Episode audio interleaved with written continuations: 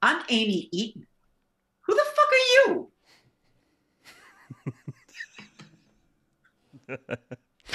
I like that one. Settle in as we begin to tell you about some friends, folks you know in Chicago and some you've never met. We'll talk about the things they say and do. There's a question posed to old and new. Who the fuck are you?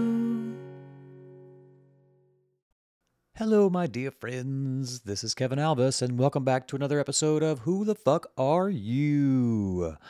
You know, I normally start the show off with, uh, you know, good morning, good afternoon, and good evening. Uh, but then I realized basically that's the fucking Truman Show. I hadn't seen the Truman Show in forever, and that's basically his major tagline. So I feel like I subconsciously stole that. So we are now working on new ways to open the show. So uh, I'm looking for some razzle dazzle to start out the show. So if you got some ideas, email me bigtalkpodcasts at gmail.com. I'd like to give a big shout out to my talented wife, Kim Bowler. Her show that she directed, The Last Night in Karaoke Town, just opened again. It was the show that I closed before it was supposed to because of the pandemic. And now the Factory Theater has brought it back to reopen their space now that everything has calmed down. And the show is back and it's still hilarious. Last Night in Karaoke Town runs right now through April 30th at the Factory Theater, 1623 West Howard. It's Friday and Saturday nights at 8 p.m. and Sundays at 3 p.m. Again, running until April 30th. If you're in Chicago or going to be in the Chicagoland area between now and then and you're looking for something fun to do, get your tickets now. Thefactorytheater.com. That's theater with an ER, not an RE. Thefactorytheater.com. Go see the last night in Karaoke Town. I think you'll love it. My guest today is just the quintessential artist. She's an actor, director, producer, writer, dancer, singer, you name it, she does it. Please welcome to the show, Amy Eaton. Hi. Hi. How's it going? All right. yeah, yeah, yeah. How have you been? It's been a while since I've seen your face. It's been a uh, couple months uh, since that last Write Club that I was, I think I saw you at. Was that the last time I saw Oh, you? Was I Right think Club? it was, and that was that was a while ago. Yeah, it's been a bit. So, how have things been with you as far as acclimating back to the real world now that we're still in a pandemic, but it's kind of post pandemic mentally for most of us and things? It's Have definitely still a pandemic. yeah, absolutely. Absolutely. um, yeah, I'm I'm I'm not really ready to venture. I mean, I've I've dipped my toe out there in the real world, and then I Mhm. come scurrying back, and I'm like, what the hell did I just do? Oh, that was a bad idea. Was this pandemic okay for you? Are you like a natural introvert or do you- are you a social butterfly? So, like, was this Oh, a good I- thing or bad I thing for you? Total latchkey. I'm an only child. I was a total little latchkey kid. Okay. um I was a quintessential Gen Xer of like go away and read your book and leave us all alone Right. Yes. Just while we be. ignore you anyway. So Mm. um so yes, for me this felt very natural.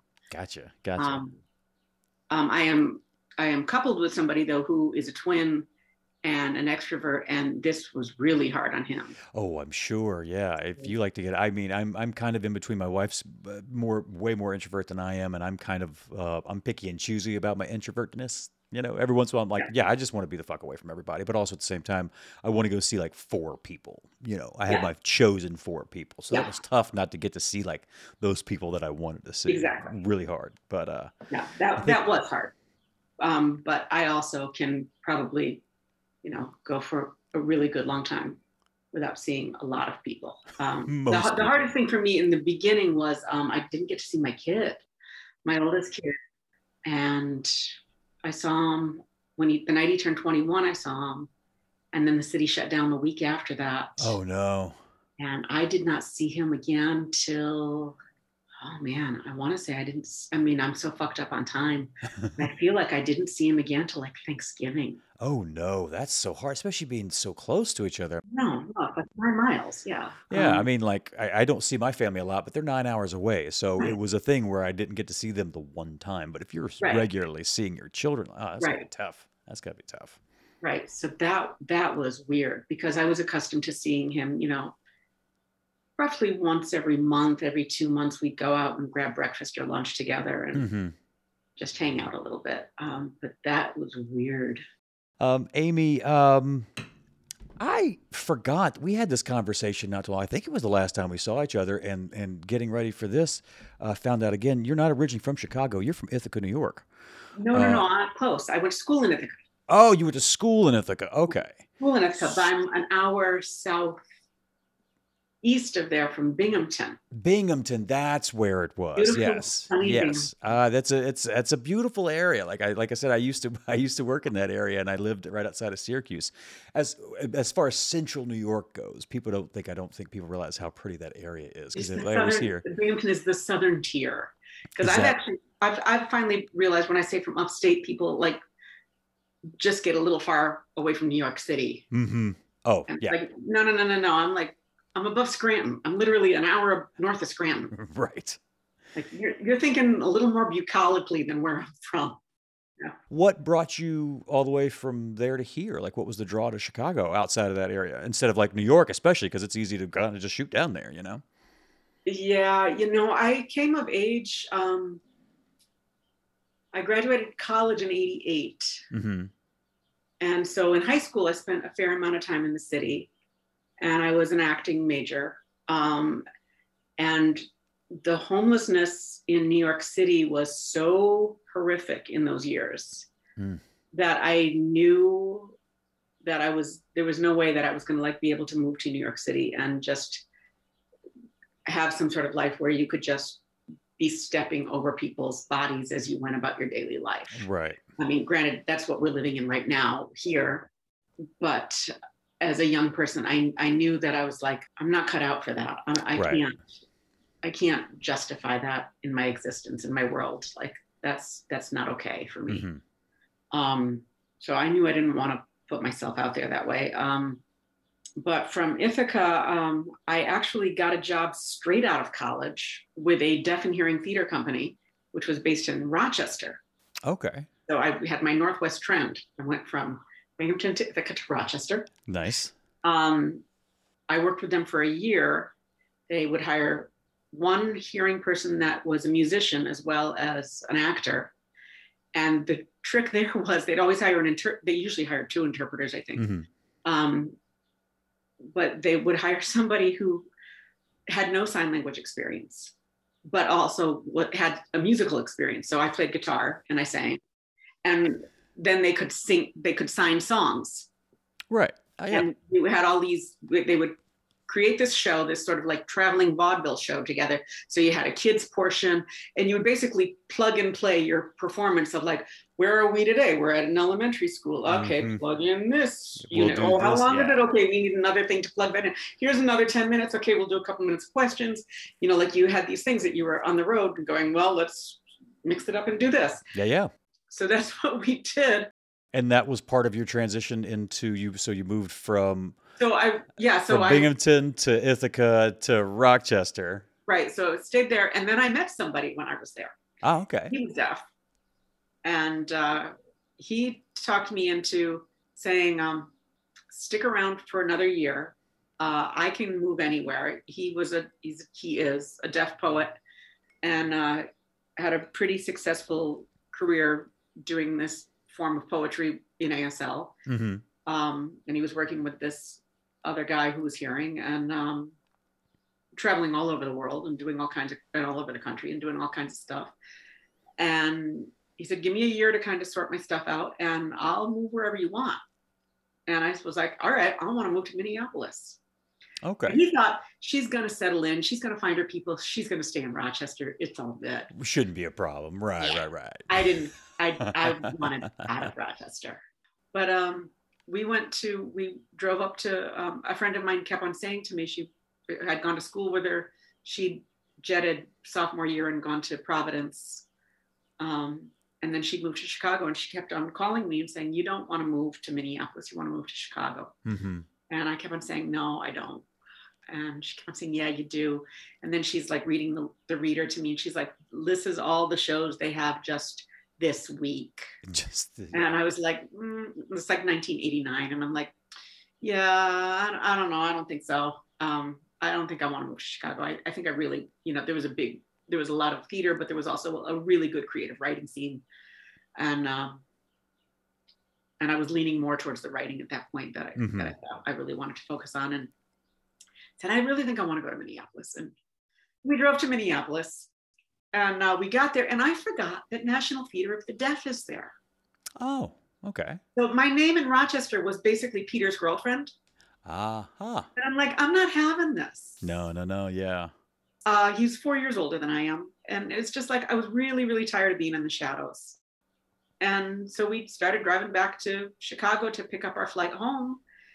And halfway through the trip, I looked at him and I, I signed, I want to move to Chicago. And he was like, You said you want to move to Minneapolis. I said, Yeah, I want to move to Chicago. Yeah. I think that's the And I place to just made up my mind like that. And you've been here ever since. hmm And I gotta And say, he's here. He runs the interpreting training program at Columbia. oh, really? He's been here. So he's been here for 32 years now. See, what a, look at that decision that you made It changed lives. Well, it seems like that this move to Chicago um, kind of like set you on a path because going like I, I I'm always I always enjoy doing research on people that are coming on the show that I kind of know a little bit. You know, because we've met we've met through Write Club. We Yeah. have uh, same circle of friends on, on certain levels, and we've hung out and stuff like that.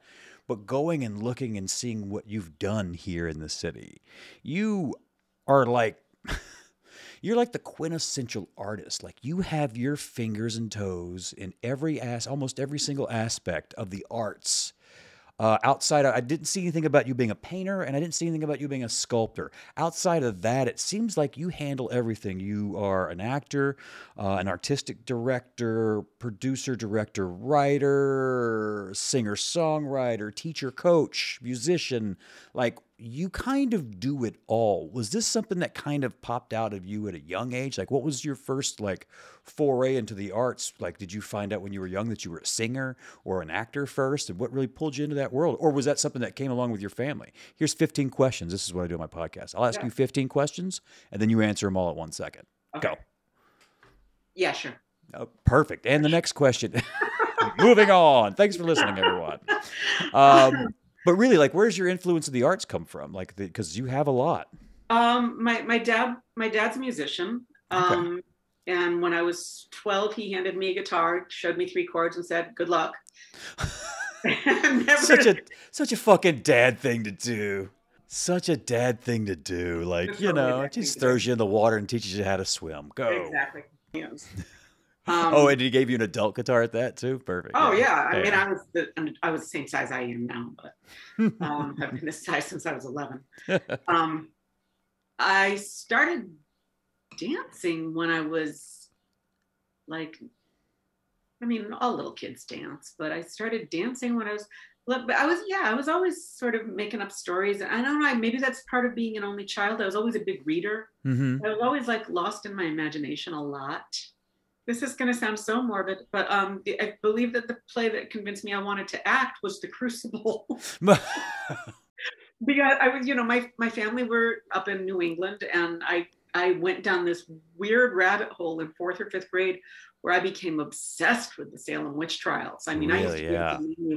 every person that had had been accused and tried in those trials, and Mm-hmm. um, I did like a deep dive when I was like eleven. Out of all this influence of being, you know, at young age dancing and things like that, you moved into. You said you into the theater world as a as a major when you decided that that's what you wanted to do. Yeah, partly Um, because my parents told me I couldn't do that. They were like, "Yeah, you're you're not going to be able to do that. That's not going to work. How are you going to do that? oh, really? Okay. You watch me." So, oh, you you are the challenge type. You're the type that says, Yeah. Don't, you can't do that." You're going.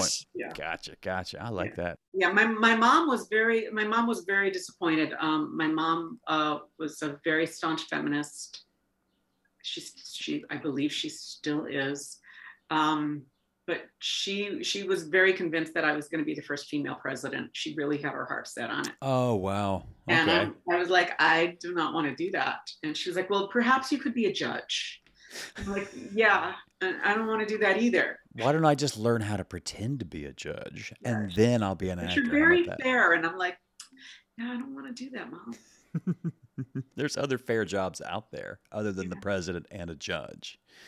What was it uh, that pulled you towards? Because I know you have so many things, especially with writing. Because as writing, and it seems like writing and theater are your two big, heavy spots of the Yeah. arts. What really drew you at that time into studying theater uh, over diving more into your writing? What pulled you to the stage? Um, I got really, really lucky when I was 13. My grandmother, who was uh, really something of a witch, but she was very good to me. Mm-hmm. Um, there was a children's company in New Hampshire that uh, was run by Dan Hurlin, who was a perf- who was a performance artist, uh, and he had grown up in New Hampshire, but he was running um, this children's company called Andy Summer Playhouse, um, and it is still running. They're in like their 52nd year, Wow. um, and that was that was an incredible experience. Um, I got cast to play Alice in Alice in Wonderland. They cast two Alices. Okay. Um, one was small, one was tall. So you have the Oh. shrinking, and That's and pretty fun. Was the woman who was directing that show cast Dan as the Mad Hatter and also as the Caterpillar, and he was just this crazy, skinny, lanky guy. He was probably in his early twenties at the time. hmm Um, but I was so proud, like I had the lead, and I didn't really get theater. For me, it was like you look pretty and you learn and you say all your lines perfectly, and that means you're a good actor. Right. Right. Right. But who knows if you said all your lines right? Like I didn't get, I didn't, I didn't get like what it really meant. But I had the Mad Hatter scene with Dan, and I remember going out on stage one night and doing that scene and coming off of it being like, what the fuck? And Dan turned around. He had like the tray of tea, and the kid who played the dormouse and the kid who played the rabbit were walking in front of me. And Dan turned around and looked at me and said, I think that's the best that's ever gone, don't you? And all of a sudden I went, Oh my God. That's oh my acting. God. They totally fucked with my head and they were supposed to. Like, I get it. It was like this massive light bulb. It was so cool. He's he's he is incredible. He was just such an incredible person, and it was such a gift to be able to work with him. I mean, he was it was it was. I swear to God, he's responsible for the whole creative arc of my life. You know that man. Oh, that's wonderful. That's wonderful to hear. I love I love people having that kind of that spark and that mentor Yeah. of really Mhm. that that really made them move into the world of the arts. That's Yeah. really great. That's fantastic. Uh, you finally got to Chicago. You started doing mm, I think the word is everything. It looks like you started you started theater companies and artistic directing theater companies and performing and you've let's see you started a theater called Mudlark uh, Yeah. which you artistic directed and started you were the artistic director for Evanston's Children's Theater I noticed a trend, uh, at least a lot of times with these the, the companies that you've been working with that started things like that, and and it sounds like some of your uh, start in theater it had to do a lot with um, uh, the children's theater world and educational theater. It- was that something you kind of slid into uh, just because, or was that something that you realized really needed some good focus in the world?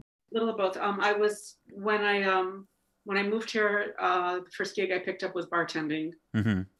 But after I'd done that for a while, uh, I was part of a dance company called Abiogenesis, and that she was um, doing residencies and workshops within the schools through Urban Gateways. Um, and Urban Gateways has been around. I think it's the longest running arts education program in the city. Wow. Okay. Um, they've had their ups and downs, but at the time, in the early 90s, they were doing a lot. Um, and so I went and did workshops with her. Uh, I think we were doing performances. They did performances and workshops and residencies, is what they were focused on in, in the early 90s. Mhm. So we did perform- performances. We would go in and do a performance. We had a thing about recycling that we did gotcha. um, it was a dance piece about recycling. Um, and then when she encouraged me to apply, and I think I applied with Peter, and Peter and I taught together, uh, where we taught ASL and creative writing together hmm um, as a residency and a workshop. You, you could it would be a one day thing, or we'd come in for like six weeks, and the money was good. Oh, great. And then when Peter and I split up, I kept on doing it on my own, just doing creative writing, teaching Mhm. creative writing and, and theater in schools.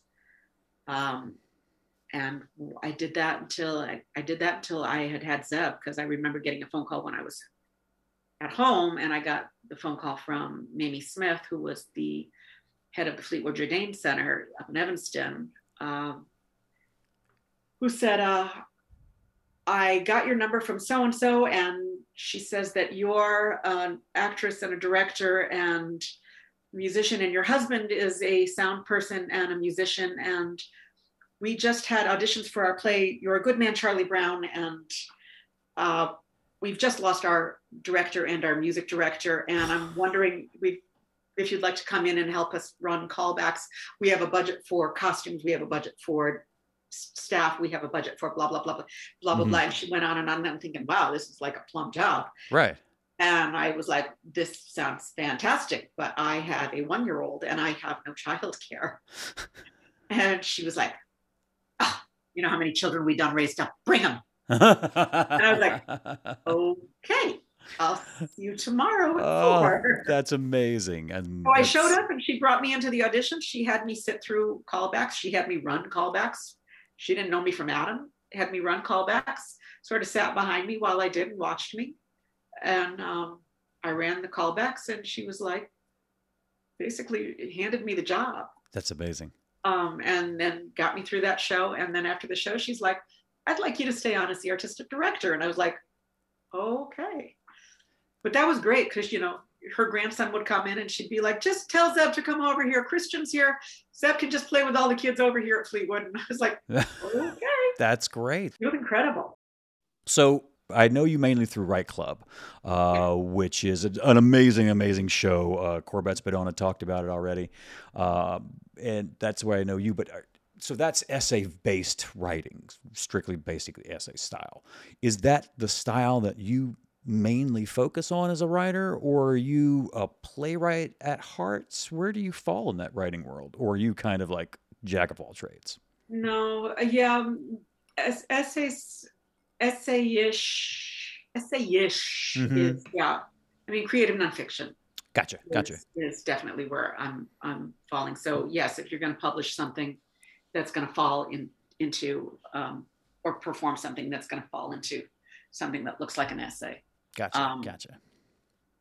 This the performance stuff I've done has all been has all been um, autobiographically based. So you know it in the dark ages we would, we would refer the things would be referred to as well that's solo performance or that's dance theater or that's um, you know before the term live lit mm-hmm. before ian belknap coined that phrase. But uh, which and I, I love that phrase because i think it really encompasses a lot but nails it right on the head. You know, it does.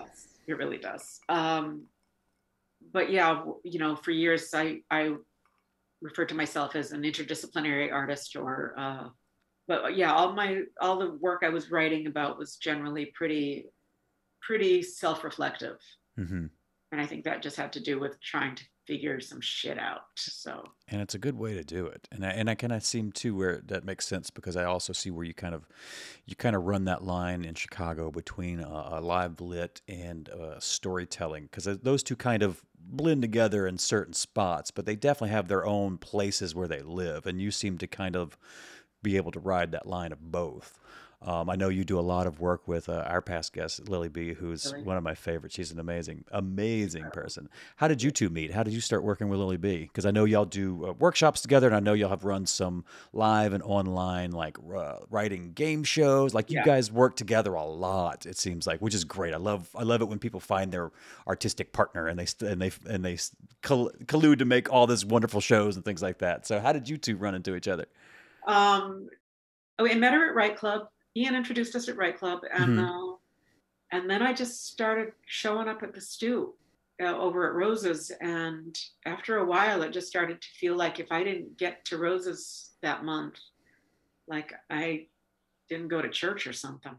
It was like I could I could go there in a foul foul mood and walk out of there like, okay, I got what I needed from this, and I'm gonna be able to get through the next couple of weeks just fine now it was just nourishing to me. It was it was so important for me. What was the first thing y'all uh, worked on together?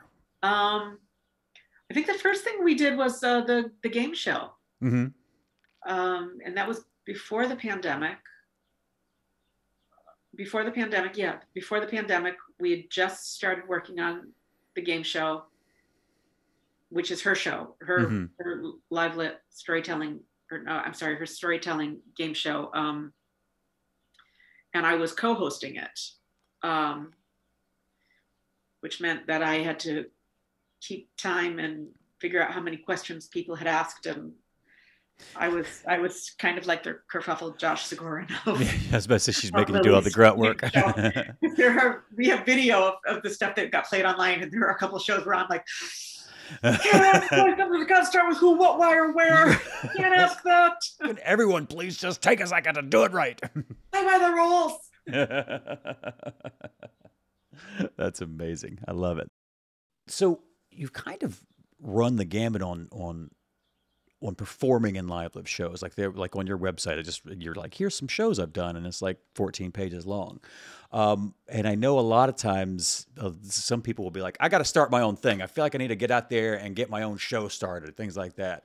Has that ever crossed your mind, or is that something you ever attempted, or you're like, I don't even want the fucking hassle. Just call me when you're ready for me to write something. Um, that's um, I w- actually have a handful of people in the back of my head that I'd be like, if they wanted a co-host, I'd be really interested in doing that. And I I do kind of drive around. I'm I'm not quite ready to fully come out of the pandemic, but I kind of have my eye on like what about that space? Is that space going to really open up, or is that not opening up, or Mhm. deal with this space, or what could you do here? I mean, I'm kind of like looking at stuff like that. Um, yeah, so yeah, I mean, it, it's not out of it's not out of the question. And actually, I am to plug something is um, I am doing a presentation at Hippocamp in Pennsylvania, Oh wow. in Lancaster, Pennsylvania. Okay. um, in August, uh, both on finding venues for live lit that are appropriate to storytellers and performers, um, live lit performers and, storytellers both, Mhm. and uh, as well as if you ha- don't have anything in your neck of the woods, if there's not something available uh, in virtually, um, because that's become such an option. It's the only silver lining of the pandemic, maybe. right. Um, Right. But if you there's nothing in your area that's available that is like a good fit for you, uh, like screw it, build it. That's awesome. That's Make amazing. So so here's the tools on how to produce it yourself. That's great because that's one thing I do love about everything you've done is you've been able to really turn your experiences into helping others because you're a coach and you're a teacher and you help coach people's writings and performance and stuff like that which i think is fantastic. And i think the idea too that because that's something that's really hard to do surprisingly enough is finding the right space for your type of art. So i think the idea of having and leading a workshop like that it's really smart. That's a really great idea. That's I love that that's available. You know, because Hippo, Hippocamp is amazing. I mean, that's a it's a creative nonfiction uh, conference that happens every year in Pennsylvania, and uh, they're amazing. They're just that's amazing. great. Um, speaking of speaking of your teaching and your coaching, if somebody wanted to learn more about that, if they were interested in trying to getting into live lit or learning how, how about the style and things like that, I know, like I said, you coach and you teach. Where, where can people find your information on something like that if they're interested in reaching out? Um, they can find me on Twitter, or which is Amy Four Family, the number four, or um, through my website, or uh, directly emailing me at amyceaton at gmail.com. I might be calling you just so I can learn more, so I can, I can be awesome like you, Amy, because I wanna. Amy, we have reached the second half of the show, uh, which is called "Same Three Questions." Same three questions. And these are the same three questions that I ask all of my guests. First question If you could transform into any animal, which would it be and why? I am gonna say, oh, that's a tough. One. Mm hmm. I was initially gonna say a fox because they're so sneaky and Mm hmm. I've just become completely obsessed with fox. But then I was started started to think like bird. To any specific bird or general birds altogether? Do would you transform into all the birds at one time or a Um, specific no, one? no. I um I have uh in my backyard I have uh some mourning doves that hang out in my tree, Oh, very nice. and I am really digging them, as well as I'm actually a really big fan of pigeons. You know, I kind of have to say I am too. They're kind of cool, and they're they're weird social birds, and they're funny, and They're smart. yeah, way smarter than we give them but credit they're, for. they're really kind of cool and they kind of hang out and do weird stuff. I love it. I love I love the fact that you you you chose the dove and the pigeon. Like those are two birds I would have never expected anybody ever choose, and I love it. Again, unique artist, and you're you're fantastic. Uh, question number two: What's the one language you wish you could speak fluently other than English, or any other languages that you may know? Because I don't know if you know any other languages. That's a tough one because like I I I really love languages. Mm-hmm. Um, so I have like this sort of obsession with trying to like learn smatterings of as many languages as I can. I was I was my initial thought was Arabic, Mm-hmm. Mm, that'd be Um, cool. and I can speak a little bit, but not much. Yeah. Um, German um, is there's a, a fairly depth, lengthy German history in my family. And German would be great because not only is it fun to say, but it also sounds always sounds very aggressive, and that's always fun to throw I people do off. I do enjoy swearing in German. I bet it's the best. It's always good. All right, so Arabic and German, that's a great that's a great combo. And if you could learn both, you, you got it made. That's perfect. Um, great. I love these new questions. It's making people think really hard. I love it. Uh, uh, okay, so you've gotten two out of two right. So we got to get the third one right, and then Thank you'll you. win. And then you'll win this game that I've made up. Okay. Um, question number three: Hammy, ham or turkey? Vegetarian. Ooh. Sorry, the Nice. answer was turkey. It's always going to be the wrong answer. And since you're vegetarian, that's definitely the wrong answer. Amy, thank you so much uh, for sitting down with me. I really uh, do you do social media? I f- I forget. Do you have any outside of Twitter? Do you uh, do do anything like Instagram or? Uh, yeah, I'm on Facebook. Instagram. I'm the laziest Instagram poster in the entire world. So I- I'm we shouldn't. So we shouldn't push people to your Instagram, is what you're Yeah. saying. Well, you, you can, but you know, there's not much there. All right. all right. I, I can't figure out how to use it. I'm too old. You did send me a blast one time, and you're like, "I have no idea why I sent you that message. I don't know what I did Wait, wrong." let me like, try. Oh shit! No, No, I don't know. what I'm doing. My kids, my kids make fun of me, and they sometimes do it for me, and then they mock me because it, they do it wrong for me. Oh, this is this is we're in the age of this is the uh, setting the VCR for our grandparents and parents back in the day. You Yeah. know, it's like now how does this uh, TikTok work? I don't. I don't yeah. but don't get me started on kids these days. uh, Amy, thank you so so much. I really do appreciate your afternoon, a, a rare afternoon interview for me. Um, thank you for your time. I appreciate it. I can't wait to see you again. Uh, hopefully, I'll get to see you at Write Club this month. Yeah, yeah, I hope so. Thank you so much, Kevin. It was it was really fun. That Amy Eaton is an amazing fucking talent. Be sure to follow her. Be sure to find her perform. Do not miss out on her. Speaking of missing out on things, don't miss out on my other show on Big Talk Podcast called Junk Drawer, where myself and my dear friend Josh Shagoran do a deep dive on all the things that you find in your junk drawer and give you the history on where they come from. Scotch tape, super balls, drinking straws, you name it, we check it out. So be sure to find Junk Drawer on all the places that you find this show and our website, bigtalkchicago.com. Well, that about does it for this show. Don't forget to rate and review us. That's how we get the word out. Also, as always, big thank you to Jason Moody for our kick ass theme song and Corbett Pasco for our three question stinger. Be sure to join us next episode when we sit down with another guest and we ask them that burning question Who the fuck are you? Blah, blah, blah. Big talk.